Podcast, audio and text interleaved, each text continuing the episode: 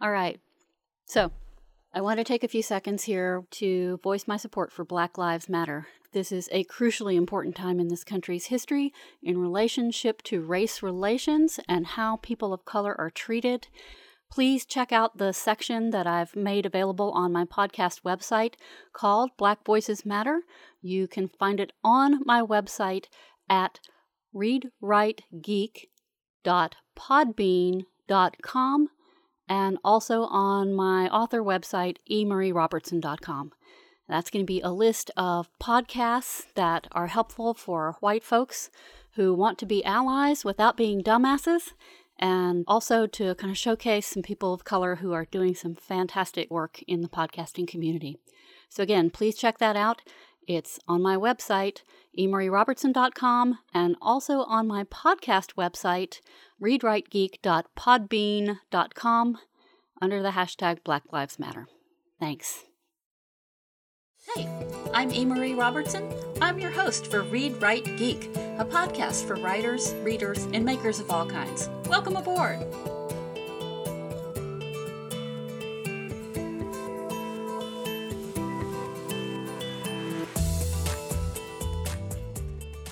Episode 7, Chapter 13. It takes a few days to finish pulling together the team I want and to develop a plan. I am certain of one thing everyone in this group wants passionately to find out the truth about what happened, and none of them bears an excess of good or ill will toward the company, although most of them view it with a mildly distrusting eye. They'll consider anything we learn honestly and provide what I hope will be a multifaceted perspective. And they're all trustworthy, helpful, collaborative, and smart. Although, really, they'd have to be. There isn't any other kind of person on Iona. We always have to work together to get by, and we're always ready to help wherever we're needed. I let Graham know I've completed the team and that we're ready for the security chief's visit to Iona. He grumbles when I tell him the names of the team members during a private headset chat, and although he offers no comments about their identities, he doesn't exactly sound pleased with the composition of the group. It might only be my imagination, but he seems particularly annoyed when I mention Arden's name and makes an audible into my ear. Any feedback? I ask in response, but he defers. If you think these are the people who can get the job done, then I'll just have to trust you, he says, unconvincingly. I'm assuming you'll bring on specialists in a flex capacity? Well, we don't actually know what our real job is yet, I point out. We won't know until we meet with the security chief and understand our charge. You can consider this group a baseline. I'll evolve it as necessary, depending on what we're expected to do. I see. His voice has already shifted to disinterest. Good enough. Well, thank you for your effort. And with that, he logs off. The dead air that follows feels warmer than the conversation we just had. I tell myself it's not such a surprise. He's under a lot of pressure, and this was a conversation with a specific purpose, not anything personal. Every moment can't be read as an opportunity to reestablish your friendship, I think, but my own rationalizing leaves me feeling hollow. I can't even say I miss him. The person he's been since the accident is not the same person he was before, not the person I went on all those long walks with and curled up against in the star parlor, comfortable in shared silence and conversation. I tap out of Graham's private channel with a sigh and log back into general. I'm still on medical leave, even though I feel perfectly fine and have said as much to Matcha, but she will not be moved. At least, she no longer attacks me if she finds me listening to the general channel. The chatter about ongoing tasks and work getting done is soothing to me, and occasionally I take an opportunity to answer a question or participate in a bit of banter with Fanny or Tomas. Fanny provides updates to me about Polly's condition, and Tomas is always good for comic relief, oftentimes unintentionally. Only seconds after I establish connection with General, Fanny hails me. I have a rest day today, she says. Can I come by? Her voice is tense and anxious. It's obvious something is wrong.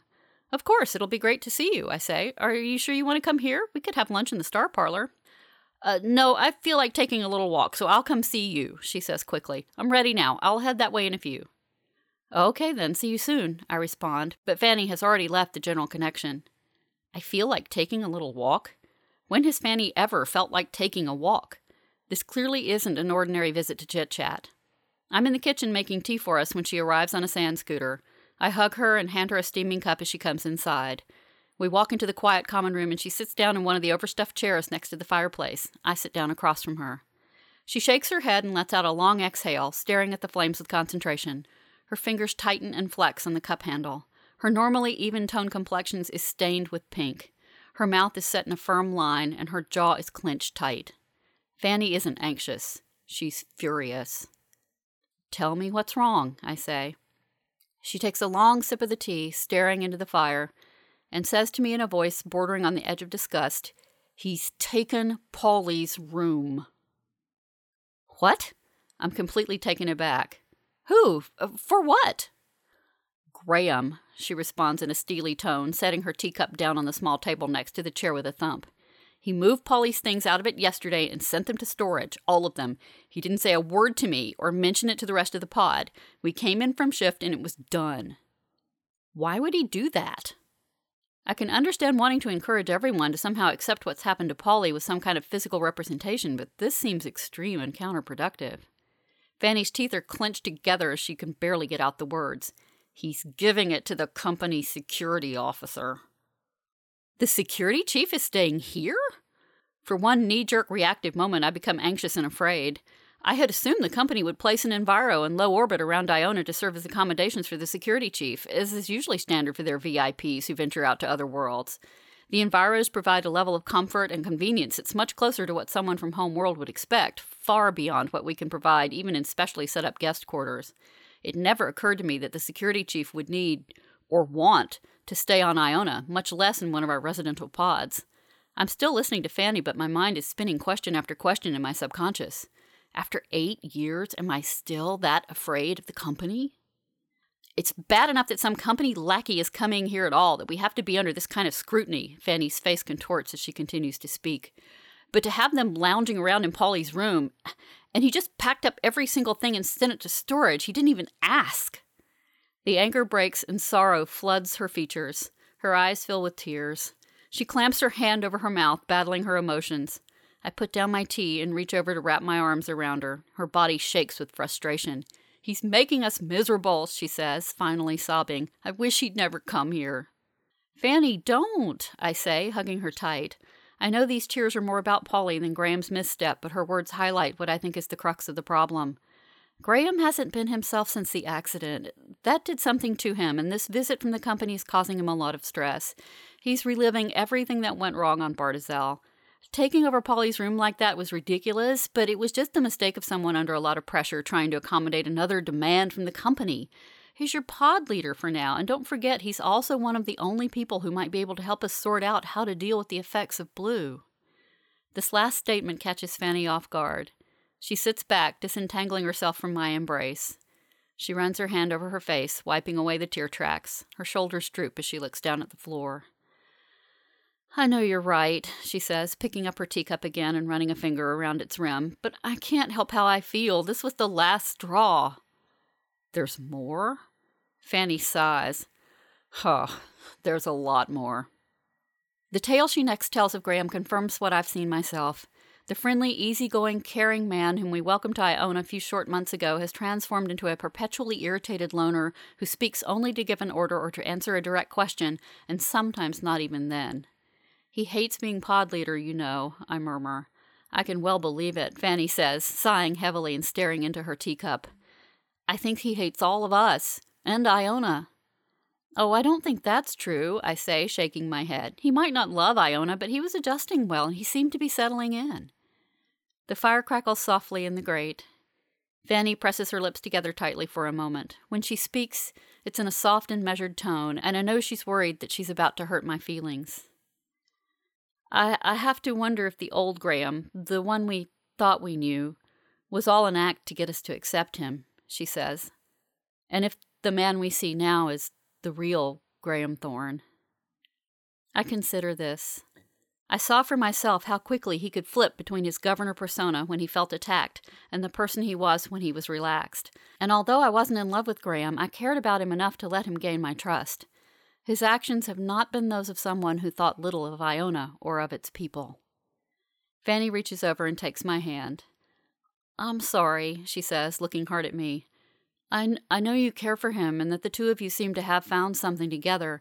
I don't mean to suggest that that was all predicated on a lie or on something that wasn't real. No, it's all right, I tell my friend. It might have become something in time, but it never really got to that point. Things have become very confusing for everyone lately. By everyone, I mean mainly me, but I don't bother to say it. So, what did Tomas have to say? Which Graham did he know on Bartizel? Fanny's lips turned down in irritation. For someone who can't shut up otherwise, he seems to have precious little to say about Graham, she says. I can't get him to say anything. I mean, I understand he was very late arriving on Bartizel, and he'd only been on World for six weeks or so when the transfer happened, but he's remarkably opinion free when it comes to the governor. He doesn't want to talk about him at all. In the end, there's little I can say to offset Fanny's concerns. I wish I could do something to help, I say, but Fanny waves her hand at me. I'm just venting my misery. I know you can't do anything about any of this, she says, her face fallen with despair. I know he was a big part of saving Polly's life. He wouldn't have done that if he hated us. It's just that a lot has changed in such a short time. It's tough to get my head around it all. I know what she means. Just then, as if by magic, my headset buzzes with a private hail. I open the channel and to my surprise hear Matcha say, Someone here has a message for you immediately followed by Arden, who is so excited he is almost shouting. I'm being discharged, he says, his voice bubbling with delight. Are you at the pod? I'll be there in a couple of hours. Nothing makes the point about the force of Arden's personality like having him back in the pod after an extended absence. No welcome home party is necessary. Arden is the party. Podmates are hugged again and again and complimented fiercely for their bravery, intelligence, beauty, and good health. We're regaled with multiple observations of how much easier it is to eat, drink, sleep, laugh, belch in our presence than in the cold, sterile torture that is clinical. Our common room, already a more pleasant space since my own return, becomes nothing short of celebratory all day, every day. Arden even compliments the room itself, reflecting on the warmth of the fire, the quality of the light, the perfection of the acoustics, the soothing effect of the colors and the decor and the furnishings. His hammock is the most comfortable thing ever devised. The sound of his roommate's snoring is a calming sedative. The echo of the rising chimes across the pod is charmingly energizing. He's delighted by everything. We're both still on medical leave, so after our podmates head off each day for their work tasks or schooling, we're left in each other's company. I sneak away several days in a row to work on my project since Arden is still a little weak and needs more sleep than I do. But when he's feeling well, we come together to walk, to talk, and to try to make up for eight years of silence and separation. I tell him about my new skill sets in rocketry, maintenance, and automated control design, all things I've learned on Iona. He tells me about skullduggery, transporting dangerous and sometimes contraband materials for the company, and working as a sort of double agent to intercept both company and independent transports that were a little too willing to bend the rules. It's funny to look at the differences side by side. I've spent the last eight years down in the pit alone in the dark, being as quiet and steady and under the radar as possible, while Arden has spent them in dramatic, risky, high profile positions, generally drawing as much attention to himself as possible. I told you I was a space pirate, he says. Well, tell me how you know Graham, I ask him one afternoon. It's quite the coincidence that the two of you would wind up on Iona when neither of you ever intended to come here. For just a moment, Arden blanches. Well, that's a long story, he says, and only half of it is mine to tell. The short version is we worked together on the same ship for a few months and we got to know each other pretty well. And we stayed in touch after we weren't on the same ship anymore for maybe a year, but I eventually lost track of him. Was he a space pirate too? I ask. Arden laughs aloud.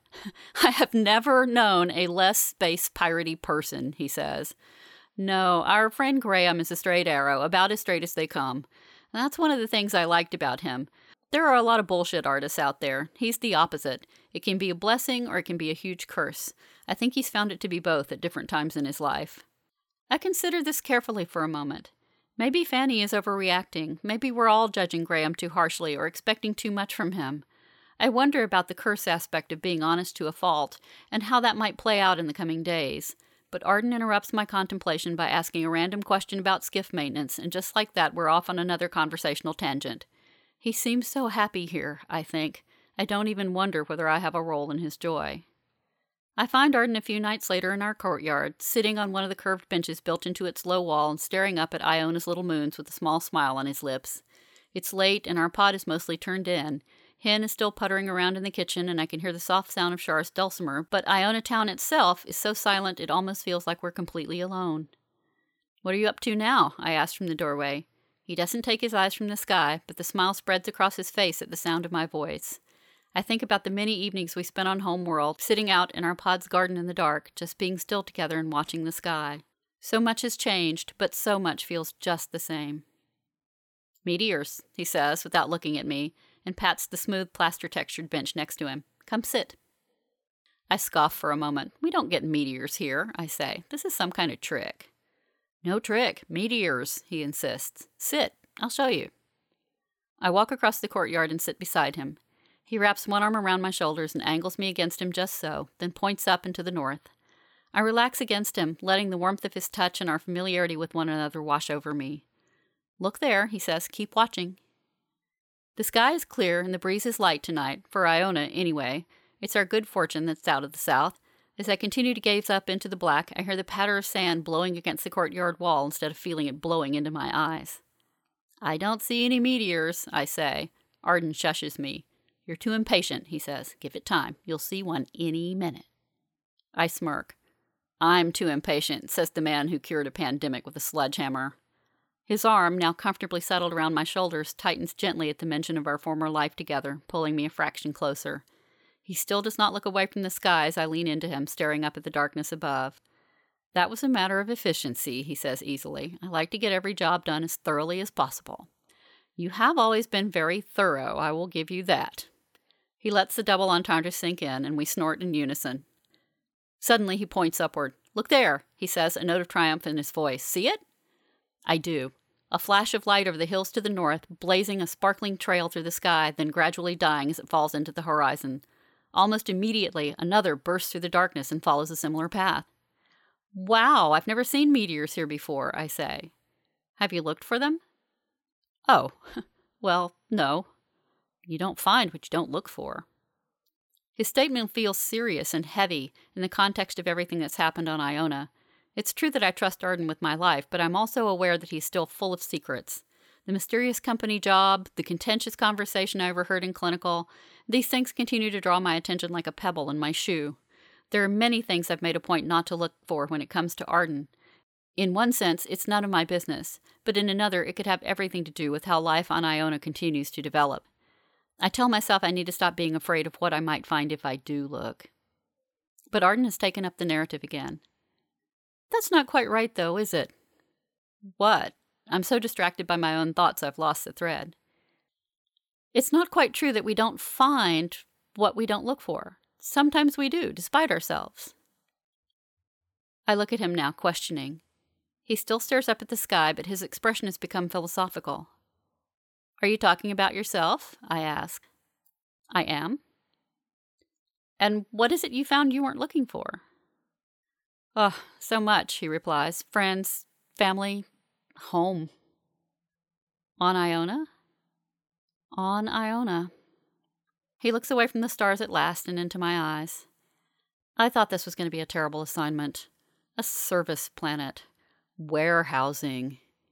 I-, I never expected to love my life here, he says, and I never expected. I could never have guessed.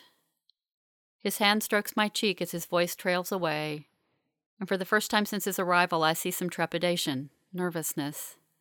He doesn't have to finish the sentence. I place my hand over his and turn my face to kiss his palm, then look into his eyes and say, Me either. But here we are. Entranced by the moment, I close my eyes as he lowers his face to mine. I feel the gentle pressure of his lips first on my forehead, then on my cheek. My heart is pounding as he hesitates and suddenly we're interrupted by a blindingly bright flash of light and the scream of engines breaking into Iona's atmosphere. We both startle at the sound and peer upward, blinking at the massive, brightly lit company transport vehicle streaking across the sky toward the landing pads. We disentangle from one another and stand to watch the spectacle. All over Iona Town, headsets are going off, pods are lighting up, and people are hurrying toward the pads in the darkness. With an anxious sigh, Arden pulls me into his arms again and it can only be described as a protective gesture. His tension shows in his posture and breathing. We're again on the same wavelength, sharing an emotional response, but this time it's an unshakable unease compounded by deja vu. Looks like the security chief has arrived, he says quietly. Time to face the music. Chapter 14 The security chief's name is Fallon March. I have heard her name before. She has a reputation within the company as something of a wonderkind. Even though she started out as a chemist in materials analysis, she progressed rapidly through that division's structure and was soon managing all of Homeworld's labs. When she moved over to operations security, she was named chief after less than a year. She's only two years older than me, and like me, she grew up on Homeworld as the child of scientific researchers. But here she is, now a top company official, sitting before us in a crisp burgundy jumpsuit, tapping her long manicured nails against the tabletop with barely concealed impatience. And here I am, sitting in the back in my mostly clean beige service togs with grease ingrained in my cuticles and a series of red, angry bug bites across my cheek. Despite her late night arrival, March let it be known that she intended to address Iona at the crack of dawn, and now bleary eyed Ionians are attempting to pack into the presentation theater. Our population won't fit into this space since the arrival of the former Bartzellians, so there's a fair amount of disorder as people cram in and sit or stand anywhere they can find a spot. Meanwhile, March's presence on the stage is that of an alabaster statue, all white and pale gold except for the jumpsuit and the matching burgundy on her lips. Her assistant, a younger, almost matching copy of March except for the pale peach outfit and lipstick, sits on March's right and leans in anxiously from time to time, taking notes on a holo tablet. On her left, looking as dour as I've ever seen him, is Graham. He has a few old fashioned note cards in his hands, which he occasionally shuffles through. Periodically, he leans toward March and speaks, but there's no indication she's listening to anything he says. I stare down at my hands and self consciously rub my sleeve against my cuticles until Arden's hand reaches over and gives mine a gentle squeeze. We're sitting in the middle of a row toward the back of the theater, working at being relatively inconspicuous despite the steady stream of Ionians who stop to wave at us and make comments either about my heroism or Arden's recovery. Fanny and Wenda are positioned just behind the audio console at the foot of the stage. Matcha's high piled jet black crown of braids is visible over the crowd a few rows away to our right. Holly, Hen, and Bennett have disappeared into the crowd despite coming in just behind us. One thing is clear our station must be at a complete standstill with nearly every adult Ionian in this theater per March's demand. I can't imagine what she'll have to say that will make this feel like anything other than some kind of performance designed to intimidate us with company power and importance. Graham is speaking to March again, this time more insistently. She turns to regard him the way an Ionian entomologist might look at yet another sand flea, and her expression shifts from impassive to vaguely dissatisfied. Her burgundy lips curve into a frown as she turns away from Graham and proceeds to give her assistant a stream of instructions, which the girl frantically struggles to note down. Worst job imaginable, I mutter, gesturing toward the stricken assistant. Arden hears me and smirks behind his hand. She probably won't last long, he whispers. Everyone says March is a beast to work for. It's definitely not a job with growth potential. Did you run into her during any of your company assignments? I ask. Arden has yet to explain what he was doing for the company, although no, I know he was a pilot and later ran what was ostensibly a materials transport team. Arden shakes his head. I knew of her, certainly. Everyone in the company did, but this is my first time seeing her in person. What do you think? She appears to be very clean, Arden says with a laugh.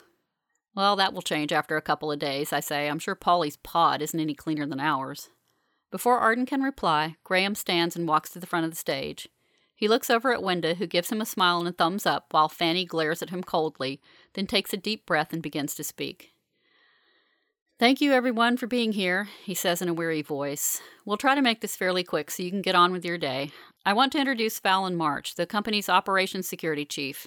As you all know, we suffered a terrible accident in warehousing that caused some severe injuries and easily could have been much more serious if not for some quick thinking. Graham pauses here and appears to briefly scan the crowd for me, but the moment is so short I can't be certain. Quick thinking and heroics, whispers Arden, and I elbow him sharply. Chief March will be conducting an investigation into the accident to help us understand what happened and how we might prevent such accidents in the future, Graham continues. So, for that consideration, we owe her and the company a debt of gratitude. Uh, please help me welcome Company Operations Security Chief Fallon March. There is an unenthusiastic patter of applause from the crowd as March rises and comes forward.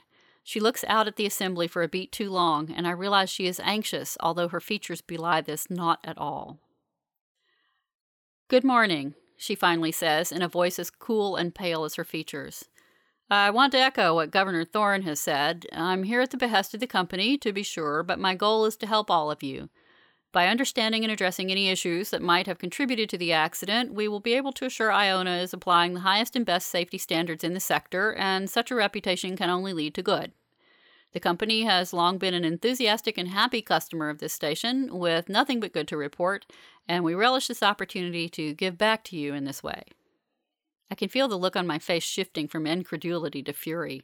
Is she kidding? I hiss to Arden, and he squeezes my hand a little more emphatically and whispers back, Take it easy. Chief March continues to speak about how delighted she is to be working on this important task and how pleased she is to have this opportunity to get to know Iona in a deeply personal way, all without looking delighted or pleased in the slightest.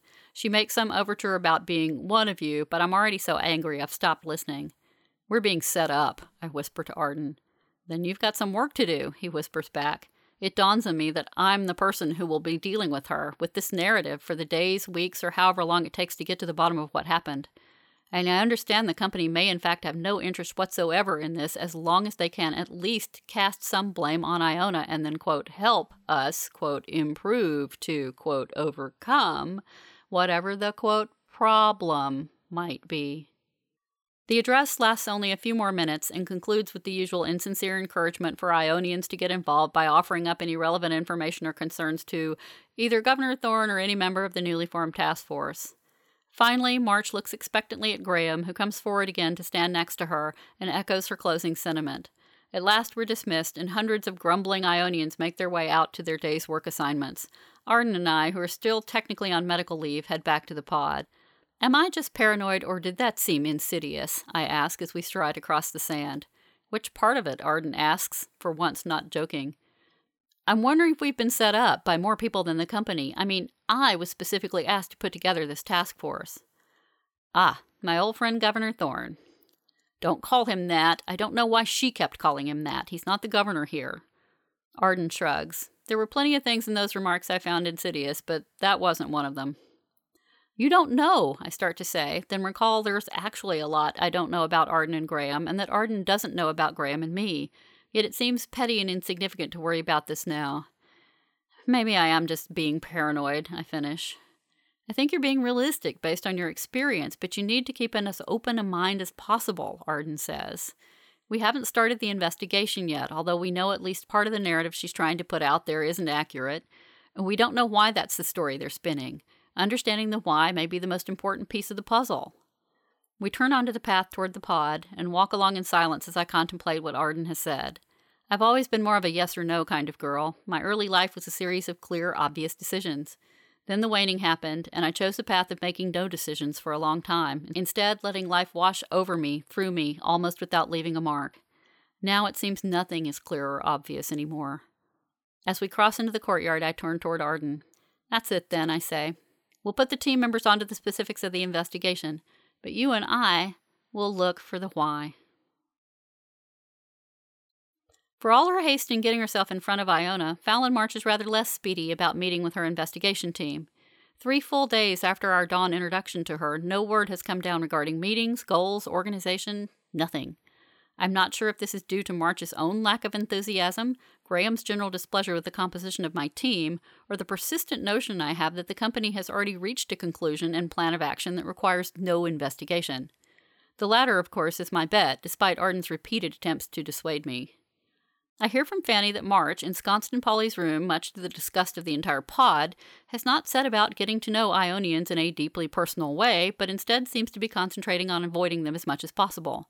The security chief spends most of her time hunkered down in Polly's office at intake, frequently badgering Graham over record keeping or historical data, and even taking her meals there. She only returns to the pod at lights out to retreat to Polly's room without speaking to or interacting with anyone. Her assistant, who was not included on the visit manifest and so arrived to no planned accommodations, spent one night sleeping in a bed in clinical and then was packed onto a visiting skiff and shuttled off Iona the next day. By the time day four rolls around, I decide I've had enough. I wake before the rising chimes and scour myself in the shower until I'm almost raw. I wrangle my hair into submission, put on a clean set of service wear with my credentials displayed from a colorful lanyard at my waist. When I look into the mirror, I feel a bit deflated. I still look like myself, although with a little more care applied. My brown hair is twisted up into a relatively neat pile atop my head instead of stuffed under a hat or contained in a messy bun. My skier is clean and fresh scrubbed, but compared with the image of March in her sharp burgundy fashion with her attention catching burgundy lips and crisp, pale, blonde bob, I feel like a mouse about to go toe to toe with a lioness. She'll just underestimate you, I say to my reflection. It's an advantage. Fortunately, my reflection doesn't argue. I pop on my headset and set out for intake. If Fanny's right, March will be there.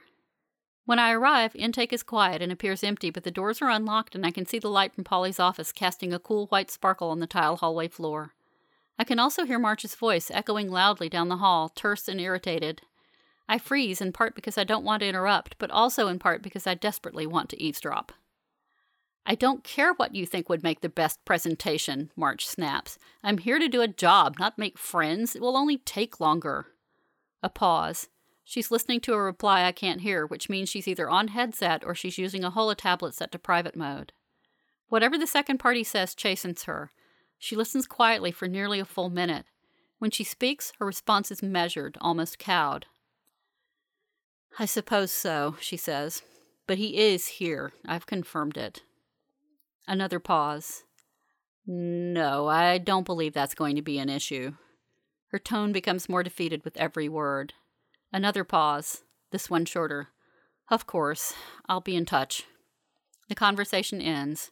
I hear her sigh and the sound of fingernails drumming against Polly's marble top desk, followed by a frustrated expletive. I wait until I feel like I won't be accused of spying, then make it a point to walk no- noisily toward the office, calling out, Hello? Chief March? The drumming stops immediately, and I hear a desk drawer quickly open and close as March calls out, Who's there? I'm Faith Feathergrass. I'm hoping we can set up a meeting, I say as I round the corner and step into the doorway, but the words freeze in my mouth at what I see. Fallon March is behind Polly's desk, but she's not sitting down. Instead, she's standing in a defensive crouch, training an impressive and extremely deadly looking firearm on me. Instinctively, I throw up both hands, palms facing her, but my anger erodes rationality. What the hell are you doing? I shout. Put that thing down! March blinks in obvious confusion. I'm not sure whether it's over the fact I'm clearly not the threat she anticipated, or from being given direct order by a mousy stranger in dumpy beige clothes.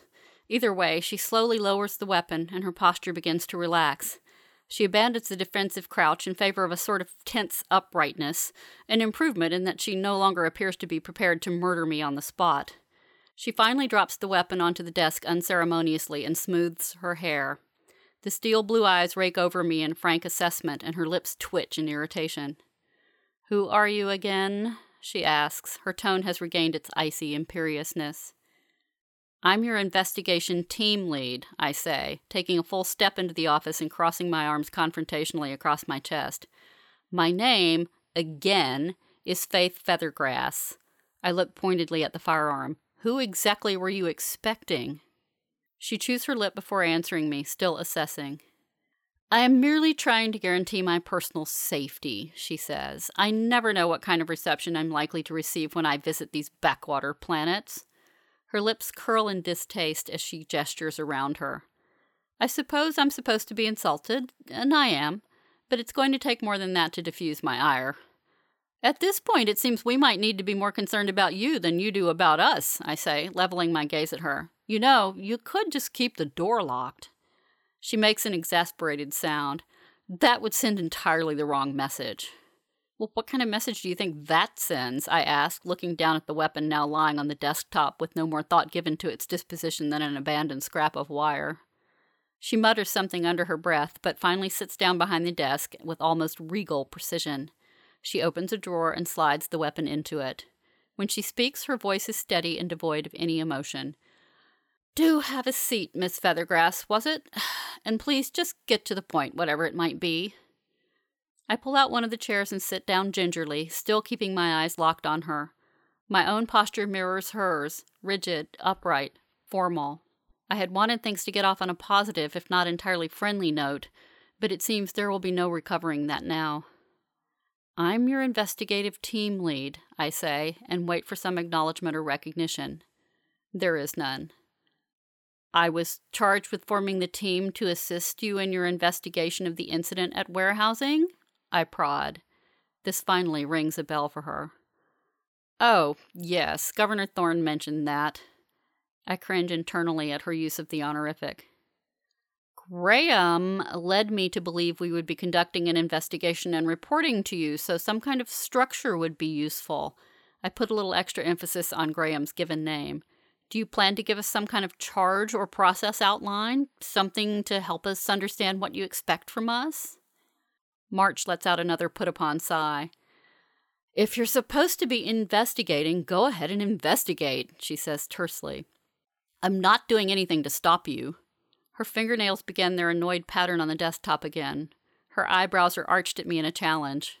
I think to myself, challenge accepted. I'm happy to, I say enthusiastically. I appreciate you giving us the green light and the resources to determine exactly what happened in our warehousing unit. That's very generous of the company, particularly given that we've already been able to learn that the crate in question was sent to Iona from a company address. We're quite anxious to discover who within the company may have been so cavalier as to send a hazardous shipment through to us without proper labeling and documentation. We all want to ensure the guilty parties are held responsible. I suppose that's where you come in. She is completely taken by surprise. Her eyelids flutter a bit as she tries to formulate a response, but I've made my point, so I stand and walk purposefully to the office door. I believe we're done here, I say, before she can reply. I'll submit the team report to you once our investigation is complete, and you can add in any measures the company plans to take to ensure this sort of thing never happens again. We'll then make the report public. I do hope we'll be able to wrap this up quickly. Good day, Chief March. I turn on my heel and walk out the door. As I stride down the hallway, I hear her call out, Wait! But I don't stop. If Fallon March wants to have any input or control any part of this investigation, she's going to need to do more than just shout after me. She's going to have to come see me, sans firearm, and give me some answers. Before I call the team together, I tell Arden about my dramatic exchange with the security chief. Despite his long employment with the company, or perhaps because of it, he finds March's apparent lack of interest or focus puzzling. I think it supports my theory that the company settled upon a narrative before sending her to Iona and never had any intention of deviating from it by seeking out facts. It's bumpkinism, I assert. They don't understand that we're intelligent, educated, thoughtful people out here. The company hierarchy thinks independent planets are populated by a bunch of dull witted bumpkins driven by some kind of radical ideology. I'm guessing once they passed off the idea of team formation to Iona, they never expected any sort of challenge to their authority or any real investigative capabilities. Arden's eyebrows draw together as he ponders this. That still doesn't ring true to me, he says. The company has had a long relationship with Iona. It comes here because it knows it can expect a high level of expertise. They understand what kind of people are here. Well, maybe the company execs who actually deal with this understand, I suggest, but is it possible it's not widely known otherwise? March hasn't been in her position very long. Could she just be uninformed? Yeah, that doesn't sound like her, Arden explains. She has a reputation for being extremely thorough, very prepared, and highly organized. And the conversation you had with her suggests she was none of those things. Was she known for being heavily armed? I ask. I am admittedly still a bit shaken by that aspect of our meeting. Arden's expression is somber. I honestly don't know what to make of that, he says. It's a complex job, but it's not known as an exceptionally dangerous or high profile one.